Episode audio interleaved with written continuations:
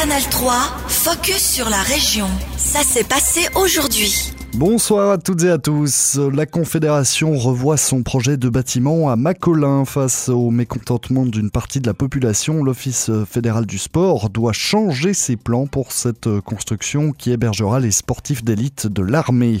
L'OFSPO a désormais choisi un nouvel emplacement dans la commune, ce qui permettrait de mieux intégrer le bâtiment dans le paysage. La hauteur de l'immeuble sera également revue à la baisse, celle qui avait initialement été fixée à 24 mètres.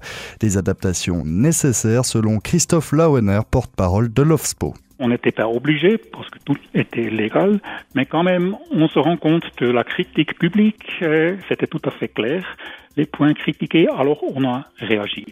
On ne veut pas s'obstiner à quelque chose qui énerve tout le monde. Alors on a réagi et maintenant, avec ces points critiqués, je crois qu'on est sur un chemin qui va jouer.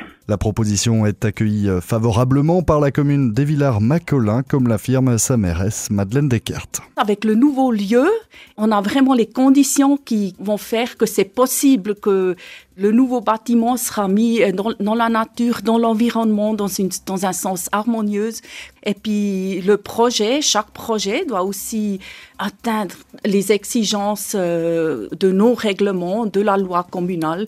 Et puis sinon, ça va pas plus loin. Alors dans ce sens, c'est aussi une bonne chose. Puis on salue cette nouvelle direction. Une étude de faisabilité euh, sera désormais réalisée pour examiner les détails de la construction, mais une chose est sûre, les coûts vont augmenter et l'ouverture du bâtiment sera retardée de plusieurs années.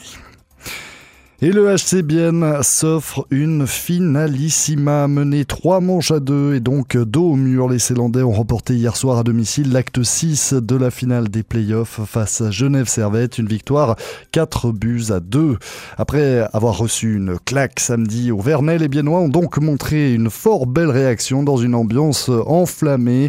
On écoute le défenseur Noah Delémont. Je pense qu'on avait à cœur de montrer une réaction et puis je pense que on savait que c'était le dernier match à la maison, quoi qu'il arrive. Euh, qu'on gagne ou qu'on le perde. Et puis euh, les fans méritaient qu'on pose tout ce qu'on a sur la glace. Et puis je pense qu'aujourd'hui, on a fait ça. Puis les fans nous ont aidés à mettre ces, petits pourcents en plus, à aller chercher euh, ces, buts qu'on n'arrivait pas à mettre dans, les matchs précédents. Alors il y a aussi beaucoup de crédits qui vont vers eux. Place maintenant à un match 7 décisif demain au Vernet. Le vainqueur sera sacré champion de Suisse. C'est maintenant du 50-50. Il y en a qui m'ont dit que c'était Genève, il y en a qui m'ont dit que c'était nous. Maintenant, vous me dites que c'est 50-50 à la fin. Ça, c'est, les journalistes qui décident. Je pense dans les deux vestiaires, on sait que ça va être un match serré. Euh, l'étiquette de favori en match 7, je pense qu'on n'a pas tellement. Ils jouent à la maison c'est un avantage euh, sûrement pour eux, mais à la fin, ça joue sur de la glace et puis la glace à Bienne ou à Genève, c'est la même. Alors, euh, ça va être à l'équipe qui va réussir à faire le mieux les petits détails pendant ces 60 minutes qui va remporter, qui va remporter le titre. Genève-Bienne, l'acte 7 de la finale des playoffs, c'est donc demain dès 20h. Et est-ce que la ville de Bienne connaîtra alors sa nuit libre demain soir? Le HC Bienne a rendez-vous avec l'histoire sur la glace des Vernets. Ce septième acte de la finale des playoffs devra départager qui de Genève Servette ou du club biennois pourra soulever la Coupe de champion de Suisse cette saison. En cas de titre zélandais, il faudra compter sur une nuit de folie, une grande fête pour célébrer la victoire. Du côté des autorités biennoises, on ne veut toutefois pas vendre la peau de l'ours avant de l'avoir tué, mais on anticipe forcément une nuit de liesse générale en cas de victoire. Éric Fer, maire de Bienne. Vous pouvez partir du principe que les forces d'ordre ont pris toutes les dispositions nécessaires.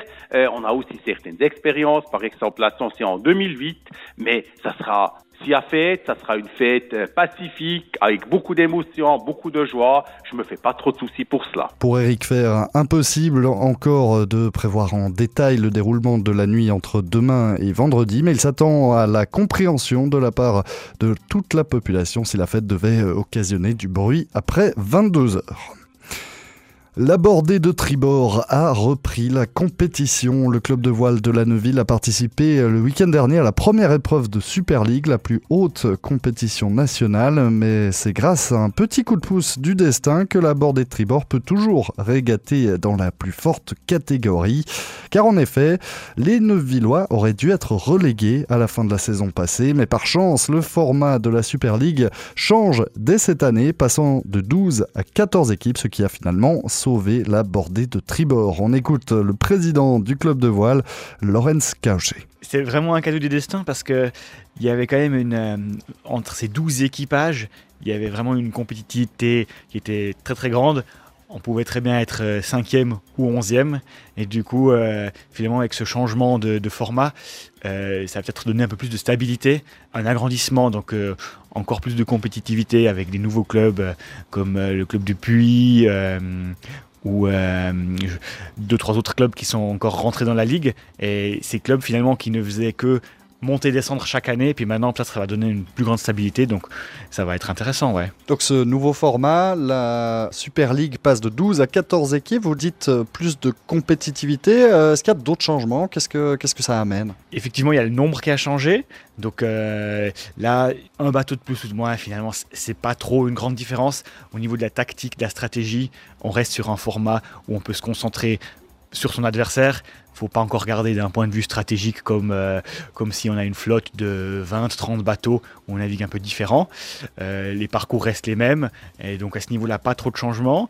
Par contre, un, quand même un grand changement qui a aussi eu lieu entre euh, l'année passée et cette année, c'est que bah, dû à ce manque de vent qu'il y avait de temps en temps dans les régates, le système de points a un peu changé et du coup maintenant chaque manche est comptée on fait le, point à la fin de la saison et comme ça, il y a moins cet effet qu'un événement euh, où on peut naviguer beaucoup a le même poids qu'un événement où on navigue peu. Pour résumer un petit peu le tout sur cette nouvelle formule, à, vos yeux, c'est donc euh, d'une manière générale une, amélioration Pour la Suisse, c'est clairement une amélioration parce qu'on a, on a trop de, régimes de vent différents des, ou des fois des lacs qui sont pas très incertains en termes de, de, prévision météorologique. Voilà. C'était Lorenz Kauché, le président de la Bordée de Tribord, le club de voile de la Neuville.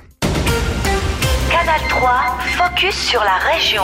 Aussi disponible en podcast sur Spotify et Apple Podcast.